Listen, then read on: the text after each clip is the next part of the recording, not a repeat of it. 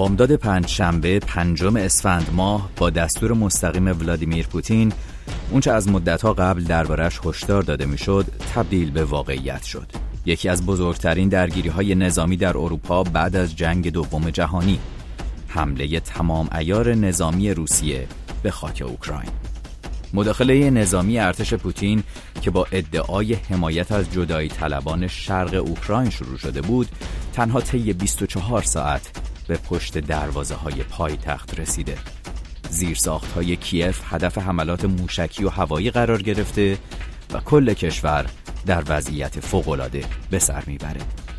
غرب گزینه تحریم های گسترده رو در مواجهه با مسکو انتخاب کرده و در این بین ابراهیم رئیسی در گفتگو با همتای روس به حمایت تلویحی از اقدام مسکو و انتقاد از غرب پرداخته. با این ادعا که گسترش ناتو به سمت شرق تنشزاست نظر شما درباره حمله نظامی روسیه به اوکراین چیه؟ عواقب حمله روسیه و واکنش فعلی غرب رو برای منطقه و جهان چه می‌بینید؟ درباره موضع تهران در این بحران چه فکر می‌کنید؟ من یوشا بغراتی هستم و اونچه که میشنوید ساعت ششم از رادیو فردا 0042 02 21 12 24 54 شماره تلفنیه که مستقیم شما رو وصل می‌کنه به استودیو ساعت ششم رادیو فردا. ات فردگرام هم شناسه ما هست در تلگرام. امروز در برنامه میهمانی که به طور زنده و مستقیم روی خط ارتباطی داریم آقای احمد وخشیته هست استاد علوم سیاسی در مسکو استاد میهمان دانشگاه اوراسیا. به شما سلام می‌کنم آقای وخشیته عزیز و ممنونم که همراه ما هستید. عرض سلام و احترام دارم خدمت شما و شنوندگان رادیو فردا در خدمت هستم. درود بر شما آقای بخشیت البته در ادامه برنامه از کارشناسان دیگر هم خواهیم شنید در حوزه های نظامی و اقتصادی همچنین البته از خبرنگار رادیو فردا در کیف. آقای بخشیت دعوت می‌کنم در ابتدای برنامه بریم به کیف. جایی که مرکز توجهات هست جایی که آنا رایسکایا خبرنگار ما مثل دیگر شهروندان این کشور در شرایط بحرانی و تحت تمهیدات اضطراری این ساعت رو سپری کرده و البته در تمامی این ساعت به خبررسانی درباره آخرین وضعیت اوکراین هم پرداخته. بشنویم از آنا رایسکایا و بازگردیم. دیشب ساعت چهار صبح پایتخت اوکراین هدف حمله هوایی قرار گرفت. چندین بار در مناطق مختلف صدای انفجار شنیده شد. ظاهرا بیشتر مشک ها رهگیری شد و, و یک پهپاد یا یک هواپیمای کوچیک نظامی هدف قرار گرفت و لشش به یک ساختمان مسکونی نه طبقه افتاد و در آتش سوزی که به دنبالش در گرفته شش نفر زخمی شده وضعیت یک نفر وخیم گزارش شده. این دومین بار عملا در تاریخ اوکراین که کیف هدف حمله قرار می‌گیره. بار اول در سال 1941 آلمان نازی کیف را بمباران کرده بود اون بار هم حمله ساعت چهار بامداد شروع شد. ما الان اکثرا همه در خونه هایمون نشستیم. شهرداری از اهالی کیف خواسته صرفا در صورت نیاز مبرم به خیابون برند. با شنیدن صدای آژیر به پناهگاه ها پناه ببرند. خیلی از سکنان کیف شهرهای متعدد دیگر شب را در پناهگاه گذراندند. از صبح در منطقه‌ای که خودم هستم سه بار آژیر به صدا در اومد از فاصله نسبتا دور صدای انفجار و تبادل آتش می اومد اما از حدود یک رو پیش صدای تبادل آتش خیلی نزدیک شده. من در منطقه مجاور زندگی می‌کنم. به همین دلیل صدای درگیری به روشنی شنیده میشه. بیشتر وزارت دفاع اوکراین از شهروندان خواسته بود که در صورت امکان با کوکتل مولوتوف مانع پیشروی این خودروهای نظامی روس بشند. امروز روز دوم تهاجم روسیه و روز خیلی سخت برای ارتش اوکراین پیش بینی شده. دولت از شهروندان اوکراینی که از توانمندی های نظامی برخوردارند برای پیوستن به ارتش فراخوانده. من امروز صبح پسر خودم باید کلاس شطرنج داشت اما معلمش زنگ زد که بگه به جبهه رفته. برخلاف عملا ادعای روسیه که عملیات ویژه در دونباس را آغاز کرده ما می‌بینیم در حملات گسترده به نیروی زمینی هوایی و دریایی تمام شهرهای اوکراین از شرق تا غرب از شمال تا جنوب بمباران و مشکباران میشن. دقایق پیش در لویو شهری در غرب دورترین نقاط غرب اوکراین که بیشتر بیشتر بسیاری از سفارت خونه های خارجی خارجی به اونجا از کیف منتقل شدن آژیر به صدا در آمده بسیاری زیر ساخت غیر نظامی هم تخریب شده. پل ها فرودگاه ها پمپ بنزین ها منفجر شده. محله های مسکونی مشکبران شدند. بسیار خوب این توضیحات همکار من بود آنا رایسکایا در کیف از وضعیت بحرانی اوکراین که از همینجا براش آرزوی امنیت می‌کنم. آقای وخشیت شرایط شرایط شکننده است و بحرانی برای منطقه برای اوکراین و البته وضعیت اضطراری در بسیاری از نقاط روسیه همونطوری که می‌دونیم صدها نفر طی 24 ساعت گذشته که معترض به جنگ بودند بازداشت شدند. میشه پیش از اینکه وارد بعد تحلیلی ماجرا بشیم درباره مشاهدات خودتون از وضعیت روسیه و تحلیل خودتون در وضعیتی که فعلا شاهدش هستیم رو بشنویم.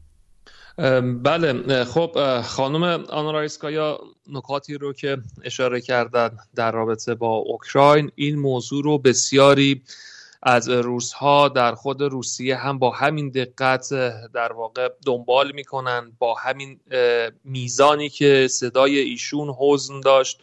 خیلی از روزهای داخل روسیه هم ناراحت هستند و خب شما حتما ملاحظه کردید اینکه دیشب در مسکو ادهی در واقع به خیابون اومده بودن یا در سن پترزبورگ. این موضوع رو دیدیم منتها من می‌خوام بگم که اتفاقا این جمعیت محدودی که دیشب اگر در خیابون ها بودن این براینده جامعه روسیه نیست و شاید خیلی این نگرانی ها از این جنگ خیلی مخالفت ها سطح گسترده تری داره نسبت به اون چیزی که حالا ما در خیابان بروزش رو دیدیم و این به خوبی در شبکه های اجتماعی کاملا مشخصه. یعنی شما در اینستاگرام در اف کانتکت در فیسبوک وقتی که نگاه می‌کنید می‌بینید که بسیاری در پست هایی که گذاشتن در استوری هایی که گذاشتن ابراز همدردی کردند با مردم اوکراین آقای این نگرانی ها بیشتر معطوف به چه هست در روسیه؟ ببینید من می‌تونم بگم که توی چند بخش باید تقسیم بکنیم. حتما یک موضوع بحث اقتصادی حتما اینکه مردم دارن می‌بینن که همین که بحث حمله مطرح شده بود خب بازار دلار تکون خورد بازار بورس سقوط کرد تورم توی جامعه لمس شد. وقتی که روسیه همین روز دیروز حمله کرد قیمت دلار یک دفعه از 80 که خود 80 هم ماه گذشته 70 بود. شد 80 یه دفعه دیروز به 102 رسید. باز دولت تلاش کرد بیاره پایین. اما خب حجوم روس ها رو به بانک ها هم داشتیم. یعنی یک بحثش بود اقتصادیه. یک بحث دیگه نه بود در واقع این آمیختگی فرهنگی که وجود داره. بسیاری از اوکراینی ها در روسیه زندگی می‌کنن. بسیاری از روس هایی که اینجا هستن در واقع قوم و خیش هاشون در اوکراین هستند و این رابطه ای که یک سابقه خیلی طولانی طولانی مدتی داره. پس یک بحث هم بحث خود اجتماعی و بحث فرهنگی هست و این رو هم نباید فراموش کنیم. کشوری که سی سال پیش تجربه کرده موضوع فروپاشی رو کشوری که در جنگ جهانی دوم که خود روزها اوکراینی ها به عنوان جنگ بزرگ میهنی یاد می‌کنن این در واقع رنج های یک جنگ رو به خوبی لمس کرده هیچ علاقه ای نداره نه. که دوباره بخواد داخل این ماجرا متشکرم از شما آقای بخشیته عزیز و گرامی. برمیگردیم باز هم با شما صحبت خواهیم کرد. اجازه بدید که بریم سراغ شنوندگان رادیو فردا و نظر اونها رو بشنویم. بشنویم در ابتدا از خانم سهرناز. سلام آقای بقراتی عزیز. در این مورد بذارید من یه فلشبک بزنم به گذشته. کمتر از هفت ماه قبل طالبان تونست کشور افغانستان رو از دولت مرکزی بگیره و اونجا حاکم بشه و اون صحنه های هواپیما و فرار افغان ها از کشورشون رو مشاهد بودیم کمتر از هفت ماه گذشته.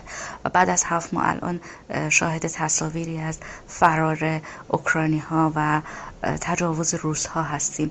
سوال اینجاست که آیا این تحریم ها همون تحریم هایی هست که غرب و اتحادیه اروپا و امریکا و آقای بایدن و بعضی از کشورهای دیگه آیا همون تحریم هایی هست که برای طالبان گذاشتن و بعد بخشش رو بخشودند و بعد الان طالبان خیلی راحت در جای جای جهان با جت های شخصی در حال مسافرت هستند بعدها قرار این در مورد روسیه هم تکرار بشه و یا چشمشون رو روی روسیه میبندن؟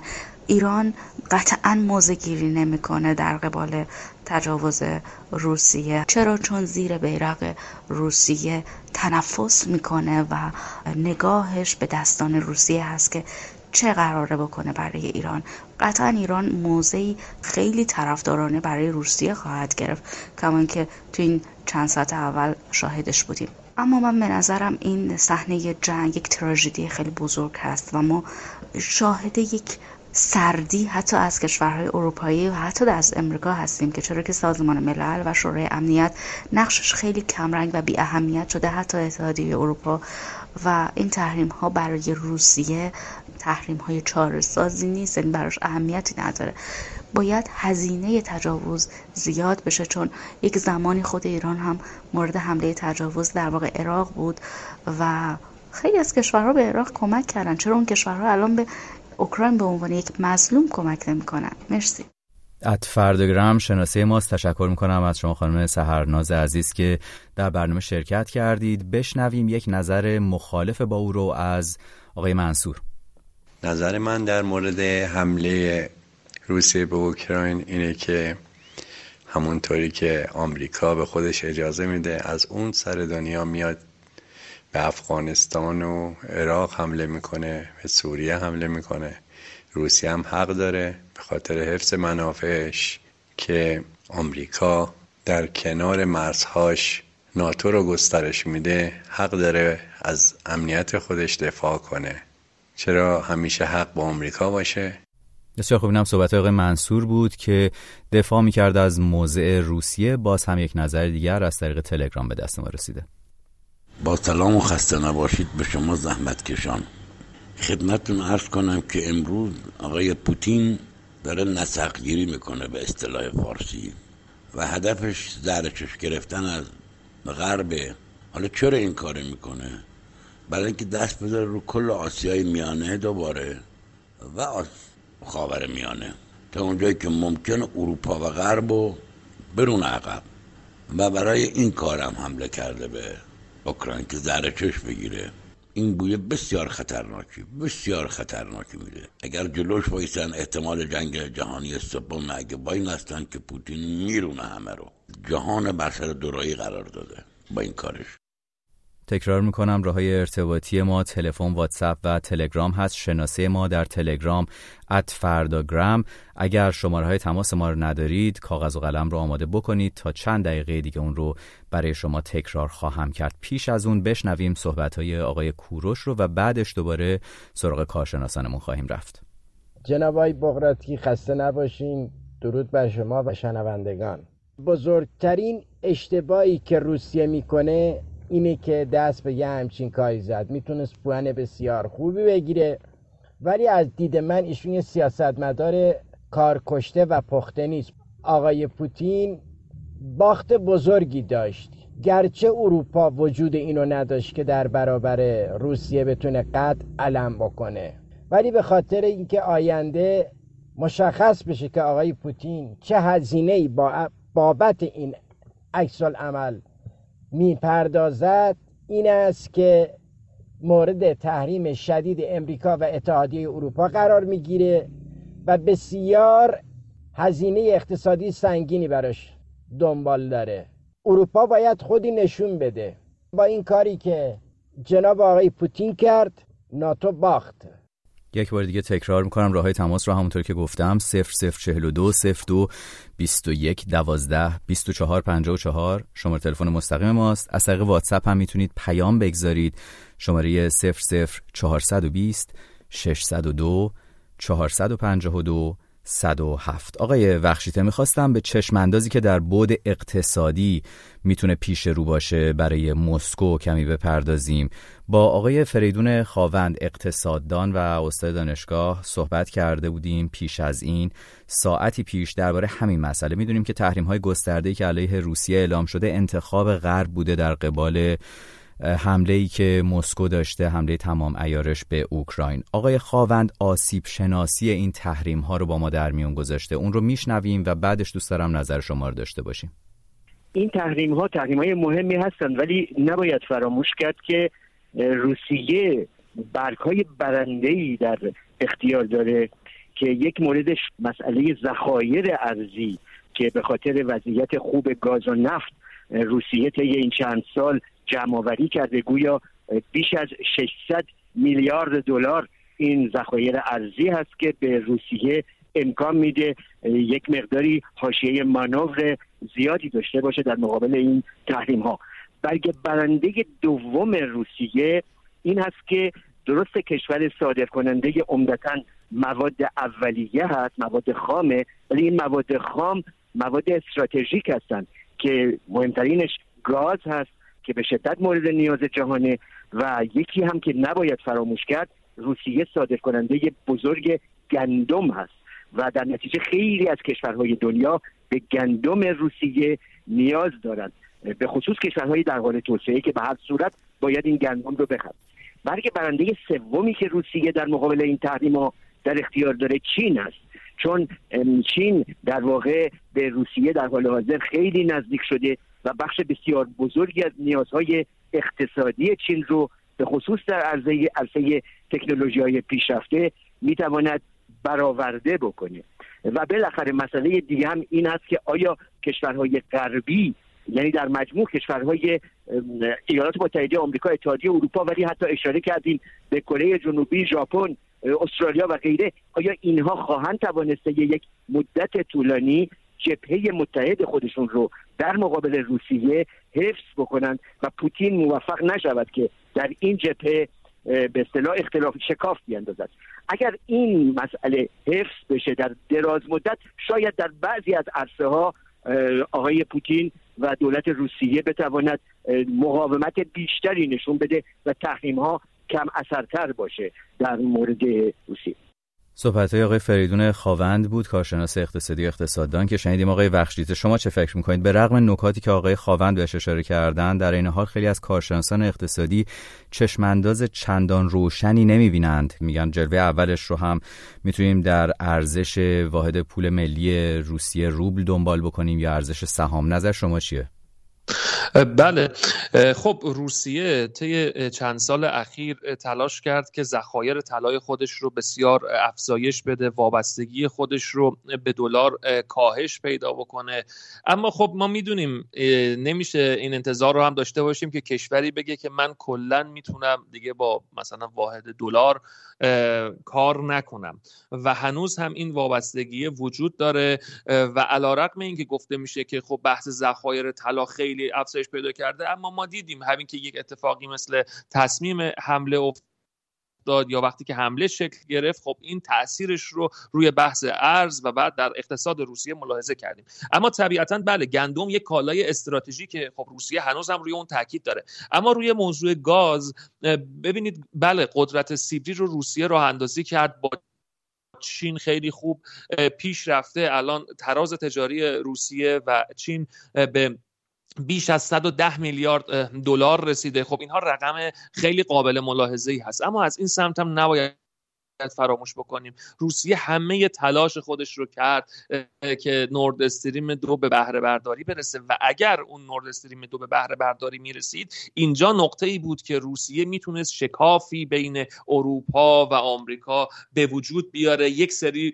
موضوعات رو اروپا دستش رو بگذاره جلوی چشمانش نبینه با روسیه همراهی کنه یا حداقل سکوت کنه. اما آن چیزی که امروز ما شاهدش هستیم و در یک قدمی بهره برداری نورد استریم دو. این اتفاق ها افتاد که من فکر می‌کنم قطعا هوشمندی آقای بایدن بود که انقدر خوب این سناریوی اجرای مهار رو اجرای محدودیت رو اجرا کرد و خب حالا این پروژه بزرگ هم به تعلیق در اومده. و من می‌خوام بگم که ما به طور نسبی اگر بخوایم به تحلیل این موضوع بپردازیم ممکنه که روسیه از مدت ها قبل خودش رو آماده کرده بود برای اینکه بتونه جلوی این موج تحریم ها رو بگیره. اما نمی‌تونیم بگیم که اینها بی تاثیر هست. باید فراموش هم نکنیم. بالاخره روسیه 140 میلیون جمعیت داره.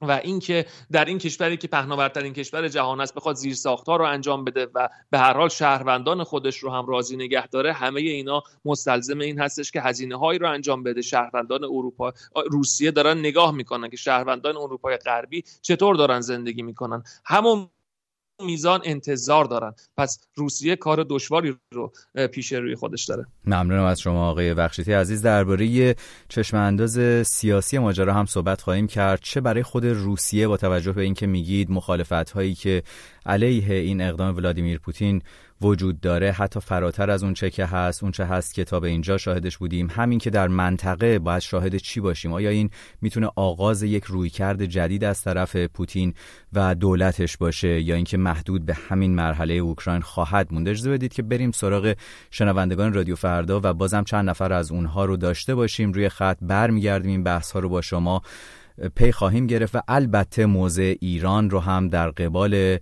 حمله نظامی اخیر روسیه به اوکراین خواهیم داشت در ادامه برنامه موضع جمهوری اسلامی رو. اجازه بدید که بشنویم از یکی از شنوندگانی که از طریق تلگرام نظرش رو با ما در میون گذاشته. با عرض سلام خدمت نیشا بغراتی و همکاران محترمتون در رادیو فردا. در رابطه با سوالی که فرموده بودید جناب بغراتی من فکر می‌کنم جمهوری اسلامی هم مثل خیلی کشورهای پوپولیست و دیکتاتور به نفع خودش می‌بینه که از پوتین حمایت کنه. ولی این حمایت به احتمال زیاد هزینه سنگینی واسه مردم ایران در آینده داره. چون که همیشه دیکتاتورها پشتشون به همدیگه گرمه ولی خب این گرم بودن همیشه و دائمی نیست. احتمال فرو ریختن اینم هست. با تشکر از برنامه خود ات فردگرام شناسه ما هست در تلگرام و شنونده بعدی. با سلام خدمت آقای بغراتی عزیز. از شود که این حمله روسیه به اوکراین نشون داد که کشورهایی که رو حمایت کشورهای غربی خصوصا آمریکا حساب می‌کنن توی مواقع حساس و خطر آمریکا پشتشون رو خالی می‌کنه. مثل حکومت از شفقنی در افغانستان و اینم از حکومت اوکراین. و اینکه ولادیمیر پوتین خیلی سیاست مداره قبل از اینکه اوکراین عضو ناتو بشه اون تصمیمی که تو سرش بود و از همون ایام جوونی هم می‌گفت که از اینکه شوروی متلاشی شده خیلی شرمگینه. کشوری مثل اوکراین که حکومتش به طرف قلب گرایش داشت دیدیم که تحمل نکرد و بالاخره دست به حمله نظامی زد. بسیار خوب. یک نظر مخالف با این شنونده ای رو که شنیدیم داشته باشیم. باز هم همونطور که گفتم شما می‌تونید نظرات خودتون رو درباره حمله اخیر ارتش روسیه به اوکراین با ما در میون بگذارید. امروز در مورد این ماجرا صحبت می‌کنیم. تبعاتش در ابعاد اقتصادی سیاسی منطقه و البته واکنش جمهوری اسلامی که همونطوری که پیش بینی می‌شد واکنشی بود بیشتر در انتقاد از غرب تا اینکه انتقاد از اقدام مسکو باشه. بشنویم این شنونده رو که با شنونده قبلی مخالف نظرش.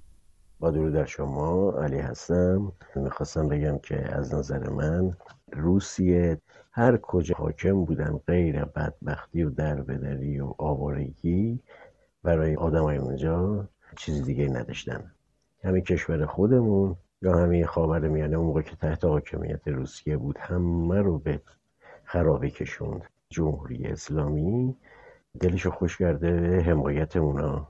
به نظر من جمهوری اسلامی و همین روسیه نشستن روی شاخه این کشورهای اینجوری دارن با اره همون شاخه رو می‌برن. یعنی الان با این کاری که روسیه کرد خودش توی باطلاقی انداخت. خیلی ممنون. موفق باشید. تشکر می‌کنم از شمایی که همراه ما هستید در برنامه ساعت ششم رادیو فردا. شنونده بعدی ما خانم فریبا هست که نظرش رو با ما در میون گذاشته. درباره واکنش ابراهیم رئیسی گفتیم در گفتگوی تلفنی که با ولادیمیر پوتین داشت. در همین باره خانم فریبا صحبت کرده. با سلام آقای رئیسی از آقای پوتین حمایت کرده. آخه من موندم آقای رئیس از تروریست حمایت می‌کنه حالا هم از آقای پوتین حمایت کردید. چقدر سواد سیاسیتون بالاست. بعد میگید که اسلام خواهان صلح و آزادی و نمی‌دونم خواهان اینه که همه با هم دوست باشن و فلان. دریای خزر بخش بیشترش رو دادیم به روسیه. چیرم از اون من اومده کیشو گرفته. شما همش در حال اینی که کشور رو تیکه تیکه کردین و بین اون فروختی فقط به خاطر اینکه بخواید منافع خودتون رو حفظ کنین و خودتون رو نگه دارین تو این حکومت.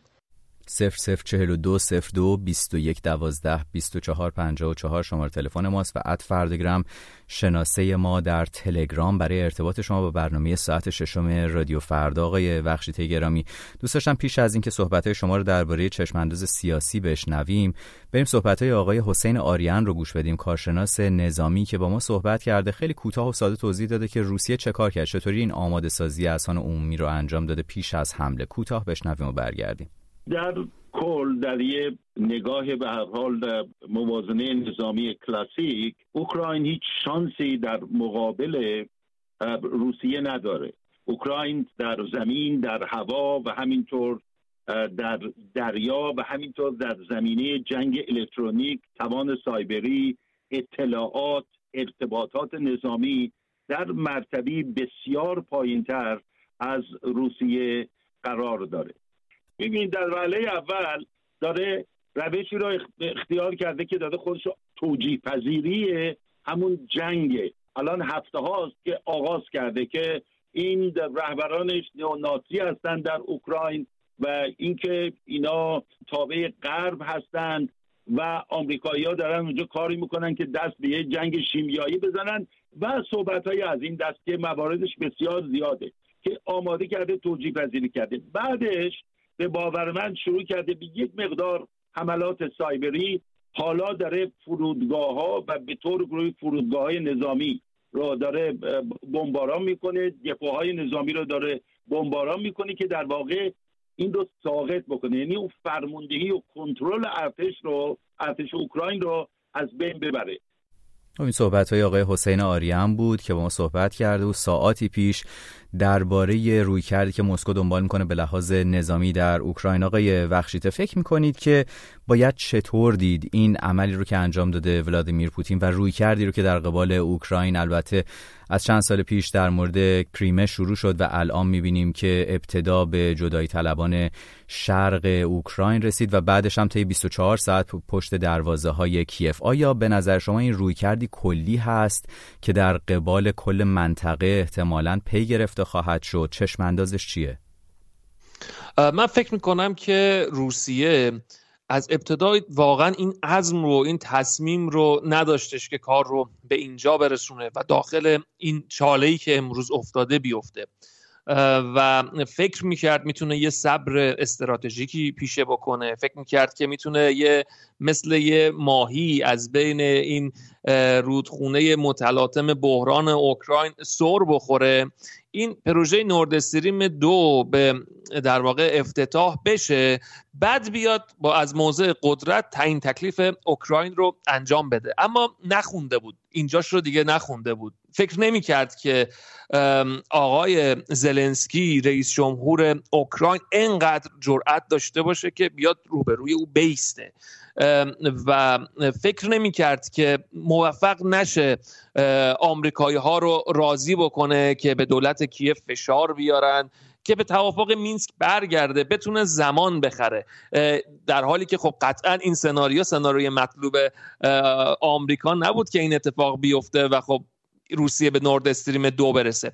فارغ از اینکه چه کسی این جرقه درگیری ها رو زد حالا خانش روسیه متفاوته خانش اوکراین متفاوته خانش آمریکا متفاوته اما وقتی که این بین دونسک و لوگانسک این درگیری ها شروع شد اینجا دیگه روسیه من فکر می‌کنم اصلا ترسید ترسید مبادا اینکه یک دفعه در این انباشت نیروهای نظامی که وجود داره در این انباشت تسلیحاتی که وجود داره مبادا یک خطای اشتباهی شکل بگیره جنگ بزرگی در همین کنار مرز خود روسیه شکل بگیره. و برخلاف خیلی که فکر می‌کنن که نه روسیه به دنبال اینه که احیای اون شوروی رو داشته باشه. من فکر می‌کنم مثلا روسیه این قدرت رو نداره که بخواد این احیا رو داشته باشه. این خیلی نگاه خوشبینانه ایه که ما تصور بکنیم امروز روسیه از همون قدرت زمان شوروی برخورداره. امروز آقای بخشید فقط یه نکته همینجا می‌خواستم مطرح بکنم.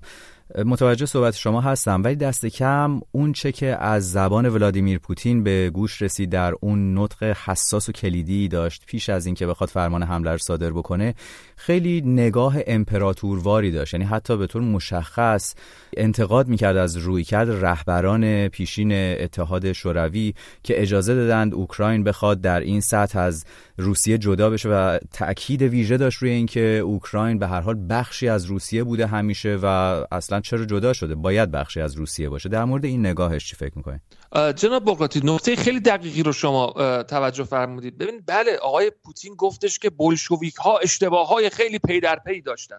گفت این اتحاد شوروی تضعیف شد چون تو این دهه 80 به یک سری مسائل امنیتی نگاه نکرد و فرو پاشید. پس ببینید اون دغدغه‌ای که او داره بحث فروپاشیه دغدغه موضوع سلبیه موضوع ایجابی نیست که بگه که من می‌خوام برم در واقع یک ایجاد بکنم برم یک امپراتوری ایجاد بکنم.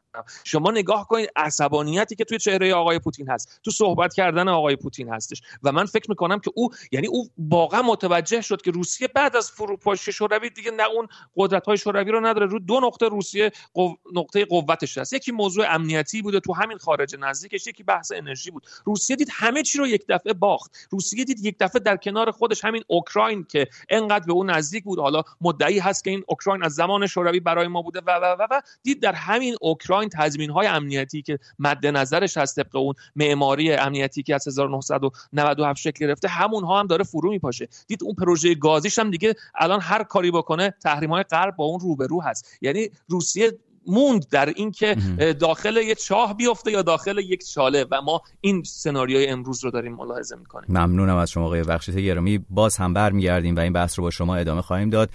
زوایای دیگری هست که دوست داشتیم صحبت بکنیم. مسئله داخلی روسیه و البته موزگیری جمهوری اسلامی که چه چشماندازی در اون زمینه می‌تونیم متصور بشیم. اجازه بدید باز هم بریم سراغ شنوندگان رادیو فردا. یکی از نکاتی که خیلی از شنوندگان ما با ما در میون گذاشتن رویکرد غرب و آمریکا بوده. دولت های مختلف آمریکا. چند تا از این شنونده که نظرات متفاوتی با هم دارند رو هم بشنویم و بعدش برمیگردیم سراغ کارشناسانمون. بشنویم از آقای امید.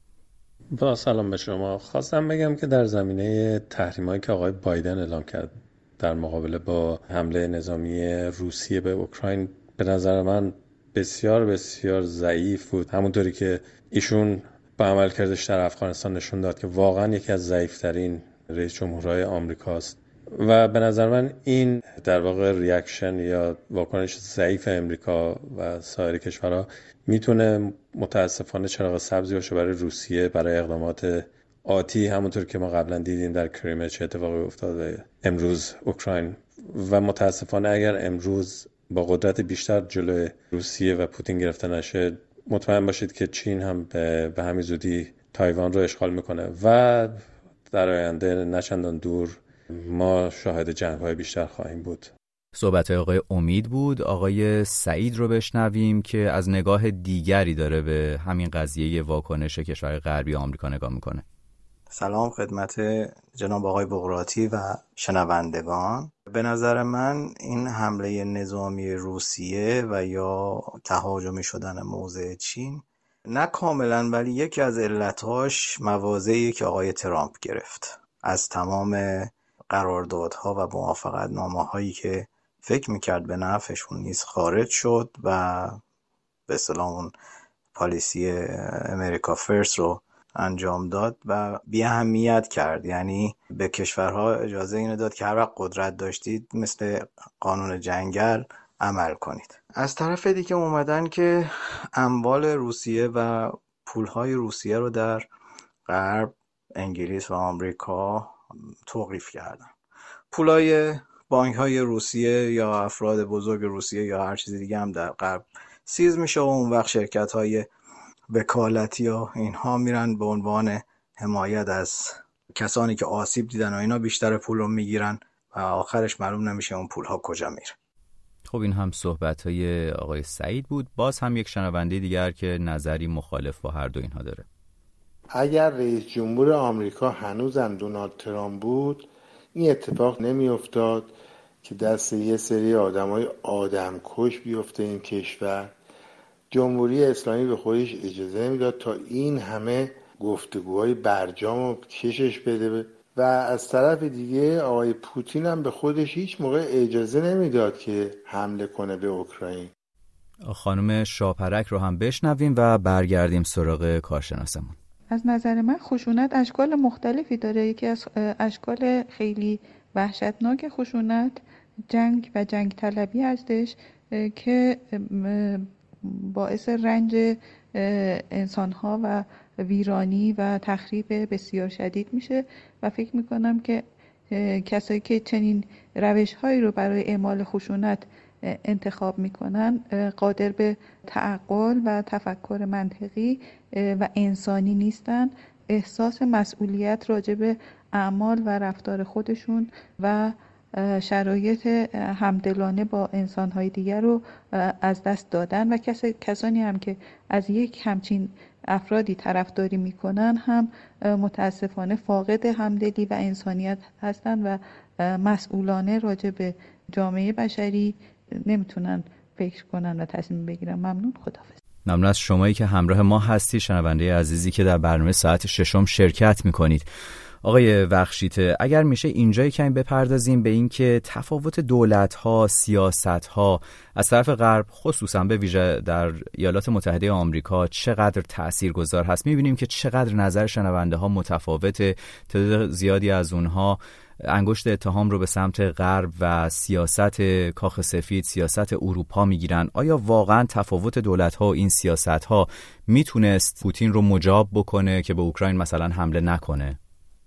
بله قطعا موثر هست. زمانی که آقای ترامپ رئیس جمهور آمریکا بود به دلیل شکافی که بین اتحادیه اروپا و آمریکا افتاده بود روسیه موفق شد که نقش خیلی پررنگی رو در معاملات بین المللی داشته باشه و فارغ از اون همکاری های اقتصادی و سیاسی که بین روسیه با فرانسه و آلمان پررنگ شده بود. ما در موضوعات دیگر بین المللی هم این شانس رو برای روسیه می‌دیدیم و دیدیم ارزم کردم که مثلا آقای پومپئو خیلی تلاش کرد. بتونه حتی یه دونه یه دونه تحریم علیه این نورد استریم دو وضع بکنه اما موفق نشد. اما دولت آقای بایدن این رو به خوبی درک کرده بود. اگر قرار روسیه رو مهار بکنه اگر قرار آن چیزی که سیاست های بلند پروازانه روسیه می‌دونه اون رو بخواد کنترل بکنه باید دست بذاره یا روی اوکراین یا روی گرجستان. بحث عضویت در ناتوی اینها رو مطرح بکنه. روسیه بلا فاصله واکنش نشون میده و بعد از واکنشش بلا فاصله سر میز مذاکره مینشینه.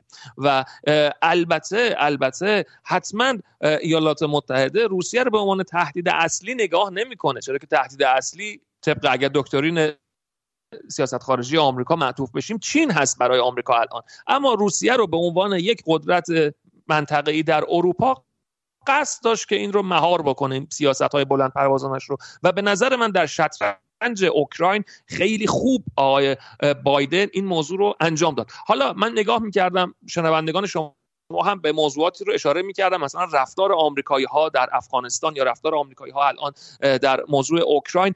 ببینید توی خود افغانستان هم آمریکا اعلام کرد. گفت ما ما برای در واقع دموکراسی سازی نیومده بودیم که اون کشور به دنبال منافع ملی خودش اتفاقا همین موضوع همین نقدیه که امروز نسبت به جمهوری اسلامی هم وارد دیگه که چرا جمهوری اسلامی میاد چنین موازی رو می‌گیره؟ یعنی این کجای منافع ملی؟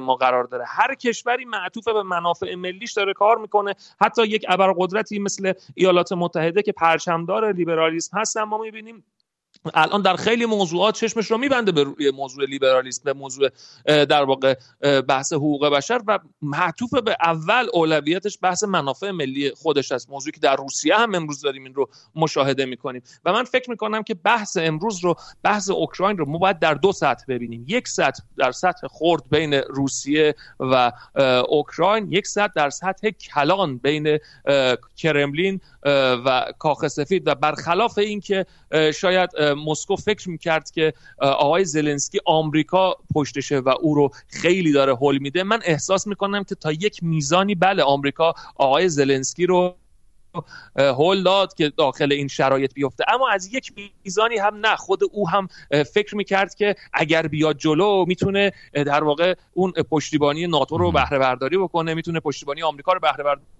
داری کنه که خب امروز شاهد هستیم که این اتفاق هنوز نیفتاد ممنونم از شما آقای بخشیته عزیز. باز هم بریم بشنویم. گفتیم درباره شکنندگی وضعیت داخلی روسیه هم صحبت خواهیم کرد. دو سه تا از شنونده های ما در همین باره پیام گذاشتن برای ما. آقای بخشیته این رو بشنویم و کوتاه دربارش صحبت بکنیم. بشنویم شنونده اول رو.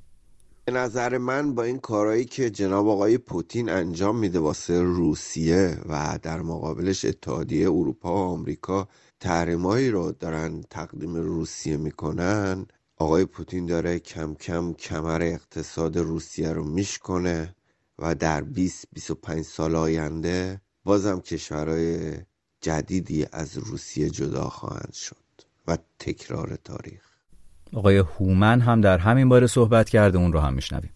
همونطور که از سالهایی که به شروع جنگ جهانی دوم منتهی شد می‌دونیم هیچ کس در اون سالها فکر نمی کرد که هیتلر به لهستان و هیروهیتو به پرل هاربل حمله کنه مماشات دیکتاتورها را برای پیشبرد اهداف غیر انسانیشون گستاختر می‌کنه به نظر من تا زمانی که ترس در وجود پوتین نفوذ نکنه به اقدامات این چنینی خودش ادامه میده.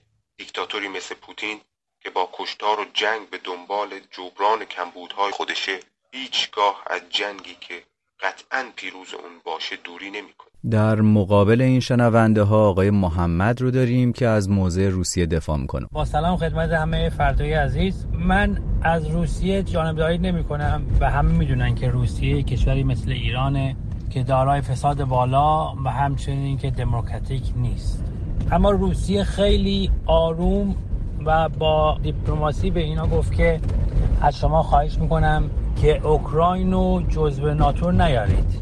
خب بیاین که ما یه جور دیگه نگاه کنیم. اگر که روسیه می‌خواست به کوبا دوباره سلاح بده البته که آمریکا ناراحت می‌شد و می‌گفت نه اون خط قرمز ماست. پس اینجا حق با روسیه است و حق دفاع از خودش داره.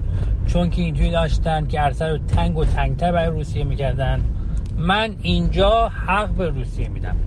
اگر آمریکا و انگلیس و غرب به اوکراین گفتن برو جلو ما میایم پشت مثلا کجا هستن؟ و آقای صفدر رو هم بشنویم و بریم سراغ کارشناس امروز برنامهمون. با عرض سلام خسته نباشید خدمت نیوشا خان هست در مورد سوال این هفتهتون باید ارز کنم که عملیات نظامی به توسط هر کشوری در هر گوشه از این جهان محکوم است. چه آمریکا باشد چه روسیه باشد چه انگلیس باشد. خب آقای بخشیته خیلی کوتاه می‌خواستم این بحث رو توی یکی دو دقیقه اگر میشه داشته باشیم با شما به خاطر اینکه می‌خواستیم سریع برسیم به مسئله ایران در این ده دقیقه که از برنامه باقی مونده. شما الان وضعیت روسیه رو به لحاظ داخلی چطور برآورد می‌کنید؟ وضعیت روسیه ما یک طیفی داریم جمعیتی که افرادی که بالای چهل سال رو تشکیل میدن افرادی که حالا یا زبان شوروی رو حضور داشتن دیدن زمان فروپاشی وضعیت زندگی چطور بوده یا سالهای بعد فروپاشی یادشونه هنوز 1990 تا 2000 اینها هنوز قائل به این هستن که نه بالاخره آقای پوتین نقش مثبتی داشته. انتقاد دارن انتقاد دارن که چرا او مثلا این سالها ممکنه طیفشون انتقاد دارن که چرا اینقدر سال او رئیس جمهوره و و و و. اما هنوز به این نیست انتقاد دارن. نسبت به همین حمله نظامی انتقاد دارن. اما اینکه مخالف باشن نیست. اما یک طیف دیگری وجود داره که میشه به همین جریان آقای ناوالنی اشاره کرد که خاستگاه اون پایگاه اون بین همین نوجوانای 15 16 ساله هست و حالا میشه گفتش تا 25 26 یعنی چون مشخصا توی شبکه اجتماعی اف کانتکت در روسیه رو هم در بر می‌گیره. اینها ممکنه امروز خیلی نمود نکردن. اما اینها ده سال دیگه که یک جمعیت دیگه هم به اینها اضافه میشه از 15 سال تا 26 سال. و اینها خودشون جمعیت میان سال رو تشکیل میدن حتما می‌تونن مخالفان جدی در مقابل اگر این ساختار سیاسی در روسیه باشه رو تشکیل بدن. متشکرم از شما آقای بخشیتی عزیز. همونطور که گفتم میریم سراغ واکنش جمهوری اسلامی ایران که واکنش غیر قابل پیش بینی نبود. آقای ابراهیم رئیسی در گفتگویی که با ولادیمیر پوتین داشت در واقع انگشت اتهام رو به سمت غرب و ناتو گرفت. پیش از اون هم وزیر خارجه ایران همین کار کرد و سخنگوی وزارت خارجه ایران هم موضعش همین بود. بشنویم از آقای محمود. به نظر من غرب پشت اوکراین رو خالی کرد. برای متوقف کردن ماشین جنگی پوتین می‌تونستن سلاحهای پیشرفته ای رو تحویل ارتش اوکراین بدن و جنگی که از قبل برنامه ریزی شده بود به انجام رسید. موزگیری جمهوری اسلامی هم متناسب با نفوذی هست که روسیه توی ایران داره و به یه نحوی رفتارش با رئیسی توی سفر اخیری که انجام شد و بقیه مواردی که ما توی سوریه شاهدش هستیم مشخصه که جمهوری اسلامی موزگیریش به چه شکل خواهد بود و تهاجم ارتش روسیه به اوکراین به عنوان اقدام نظامی ویژه یاد می‌کنه شبکه خبر جمهوری اسلامی. محمود هستم از خراسان. درود بر شما آقای محمود عزیز که از خراسان همراهی کردید. ما رو شنونده بعدی ما باز هم درباره واکنش ایران صحبت کرده. خطاب با آقای خطیبزاده سخنگوی وزارت خارجه. سعید خطیبزاده سخنگوی وزارت خارجه بیت رهبری. طبق معمول به طرفداری اربابشون ولادیمیر پوتین گفت که ادامه تحریک آمیز ناتو با محوریت آمریکا منجر به این وضعیت بحرانی و حمله روسیه به اوکراین شده است. و اینجاش جالبه. و ضرورت رعایت حقوق بین الملل و حقوق بشردوستانه در درگیری های نظامی را مجدانه یادآوری می نماید آقای خطیب زاده شمایی که با پوتین بیشتر از یک دهه در حال قتل عام مردم سوریه بوده و هستید و از بشار اسد حمایت می کنید شمایی که در یمن در حال جنگ با عربستان سعودی و خود یمنی ها هستید چطور به خودتون اجازه می‌دید که درباره رعایت قوانین بین الملل و حقوق بشر دوستانه صحبت می‌کنید؟ آقا نظام شما تا رکاب در خون ملت ایران است. بسی جای شرمساری است.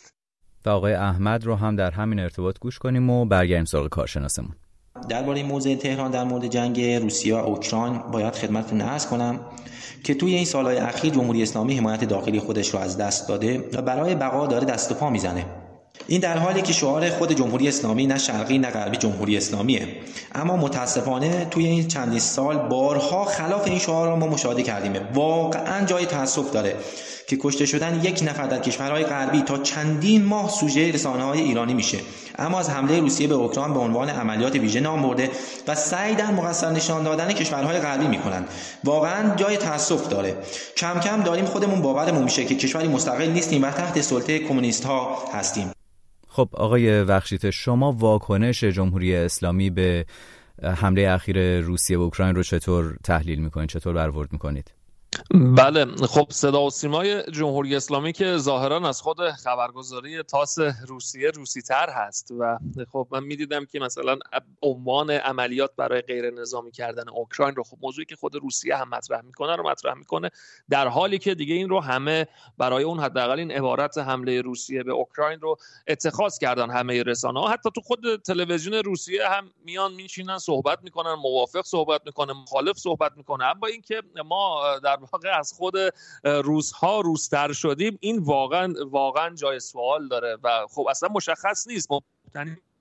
بر چه منافع ملی هست؟ شما توجه داشته باشید که شرکای روسیه شرکای استراتژیک روسیه اسرائیل چین همین ترکیه که شریک مهمی هست توی بود اقتصادی با روسیه هیچ کدوم اینها اصلا نیومدن این موضوعی که ما گرفتیم رو بگیرم. حتی محکوم هم کردن. آیا اگر اینها محکوم کردن فردا در روابطشون تاثیر می‌ذاره؟ نه تاثیر نمی‌ذاره.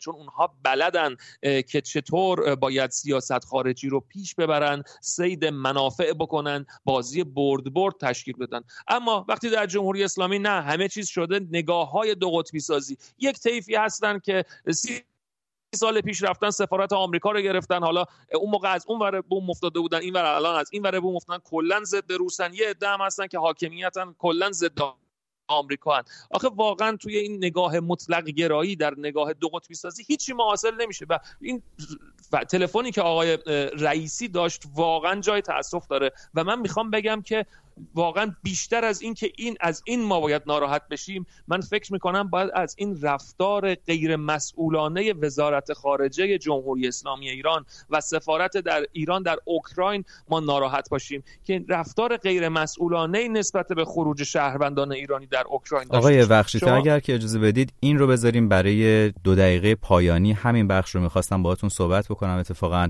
اگر اجازه بدید یکی دو تا شنونده دیگر رو هم کوتاه بگیریم و بعد حدود یک دقیقه در پایان برای شما وقت خواهیم داشت. ممنونم از شما. آقای فرید رو بشنویم.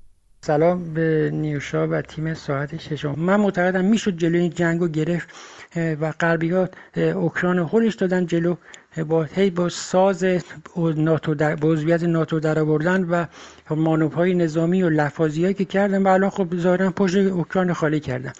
و حالا تا اونجا که به اوکراین مربوطه به زودی رئیس جمهور فعلیش هم صعود خواهد کرد و یک نظام دست نشانده پدید خواهد آمد و واکنش حکومت ولایت فقیه هم که طبیعی بود دیگه. به حال غیر از این بود من تعجب می‌کردم. و همین سفر اخیری که رئیس دولت اسلامی رفت روسیه و اونجور خار خفیف شد مسلما باید چاپلوسی کنه و این تملق ها قطعا ادامه خواهد داد و خامنه دستور داده به دار دستاش که از این تجاوز حمایت بکنن یا حداقل اینکه حرفی نزنن که خدای نکرده به مزاق پوتین بر بخوره و باعث خشم پوتین بشه. مرسی. دوست زود فردایی. ممنون از شما آقای فرید عزیز. این بخشی از پیام طولانی فرید بود. آقای نادر رو هم بشنویم. سلام و عرض ادب. ایران چون بالاخره سیاست های روسیه روسیه رو در واقع داره پیش می‌بره برای خودش مجبور هماهنگ باشه با روسیه. خیلی به صورت تلویحی حمایت کردن از حمله روسیه به اوکراین و این خیلی بده برای کشوری مثل ایران. انشالله که صلح برقرار بشه و جامعه جهانی به این نتیجه برسه که با دیپلماسی میشه هر چیزی رو حل کرد. مرسی نادر هستم از مشهد. ممنون از شما آقای نادر عزیز و آخرین شنونده که وقت داریم روی خط داشته باشیم. با سلام حمله روسیه به اوکراین مطمئنا بدترین و تاسف بارترین حادثه سال میلادی جدید هست تا به حال. و مطمئنا تو این قضیه تنها روسیه و پوتین مقصر نیستن. با این اتفاق مطمئنا وضعیت دنیا یک قدم و شاید چندین قدم به سوی تواهی بیشتر پیش خواهد رفت. در این میان نقش ایران که مطمئنا جز اینکه به عنوان یک سگ با وفای پوتین باشه چیز دیگه ای نیست و انتظار بیشتری از اینها نمیشه داشت. واقعا متاسفم برای کل دنیا برای ایران برای روسیه و برای انسانیت. بسیار خوب. آقای بخشیت صحبت شما رو داشتیم میشیم در مورد نوع رفتار سفارت جمهوری اسلامی در اوکراین. یک دقیقه در پایان براتون وقت داریم بفرمایید. بله من می‌خواستم عرض بکنم که بسیاری از کشورها اون هفته قبل از 16 فوریه اعلام کردن که شهروندانشون از اوکراین خارج بشن. دیگه بعد از این تاریخ روز 20 فوریه وقتی که روسیه اعلام استقلال دو منطقه دونسک و لوگانسک رو اعلام کرد دیگه میشه گفت همه کشورهای موضوع رو اعلام کردن. خود روسیه هم حتی شهروندانش رو خارج کرد. اما جالب این بود که سفارت ما در اوکراین وزارت خارجه ما آقای خطیب زاده سخنگوی وزارت خارجه نه. تا روز آخر اینها گفتن که ارتباط خودتون رو با سفارت حفظ کنید و موضوعاتی از این دست و روز 24 فوریه وقتی که اوکراین شنید صدای بمب ها رو اومدن اعلام کردن که تمام ایرانیان مقیم و دانشجویان از هر امکانی برای خروج از اوکراین اقدام کنن چطور اقدام کنن وقتی که دیگه پروازها بسته است وقتی از آسمان اوکراین هواپیمایی نمی‌تونه بلند شه و بره چطور باید اقدام کنن و این خیلی تلخه. این میزان از عدم مسئولیت پذیری نسبت به امنیت شهروندان یک کشور. متشکرم از شما آقای احمد بخشیته عزیز استاد علوم سیاسی در مسکو که امروز همراهی کردید. برنامه ساعت ششم رادیو فردا رو به طور زنده تشکر می‌کنم از دیگر کارشناسانی که در برنامه از اونها شنیدیم آقای حسین آریان. کارشناس نظامی و آقای فریدون خاوند اقتصاددان. همچنین البته متشکر هستم از خبرنگار رادیو فردا در کیف آنا رایسکایا که همراهی می‌کنه ما رو طی 24 ساعت گذشته در شرایط سخت و بحرانی که قرار داره. از شما شنونده عزیزی تشکر می‌کنم که طی حدود 55 دقیقه گذشته همراه ما بودید. من نیوشا بغراتی هستم و دوستان و همکارانم در اتاق فرمان شهرام و منیژه. برای شما عصر و شب بسیار خوشی آرزو می‌کنم.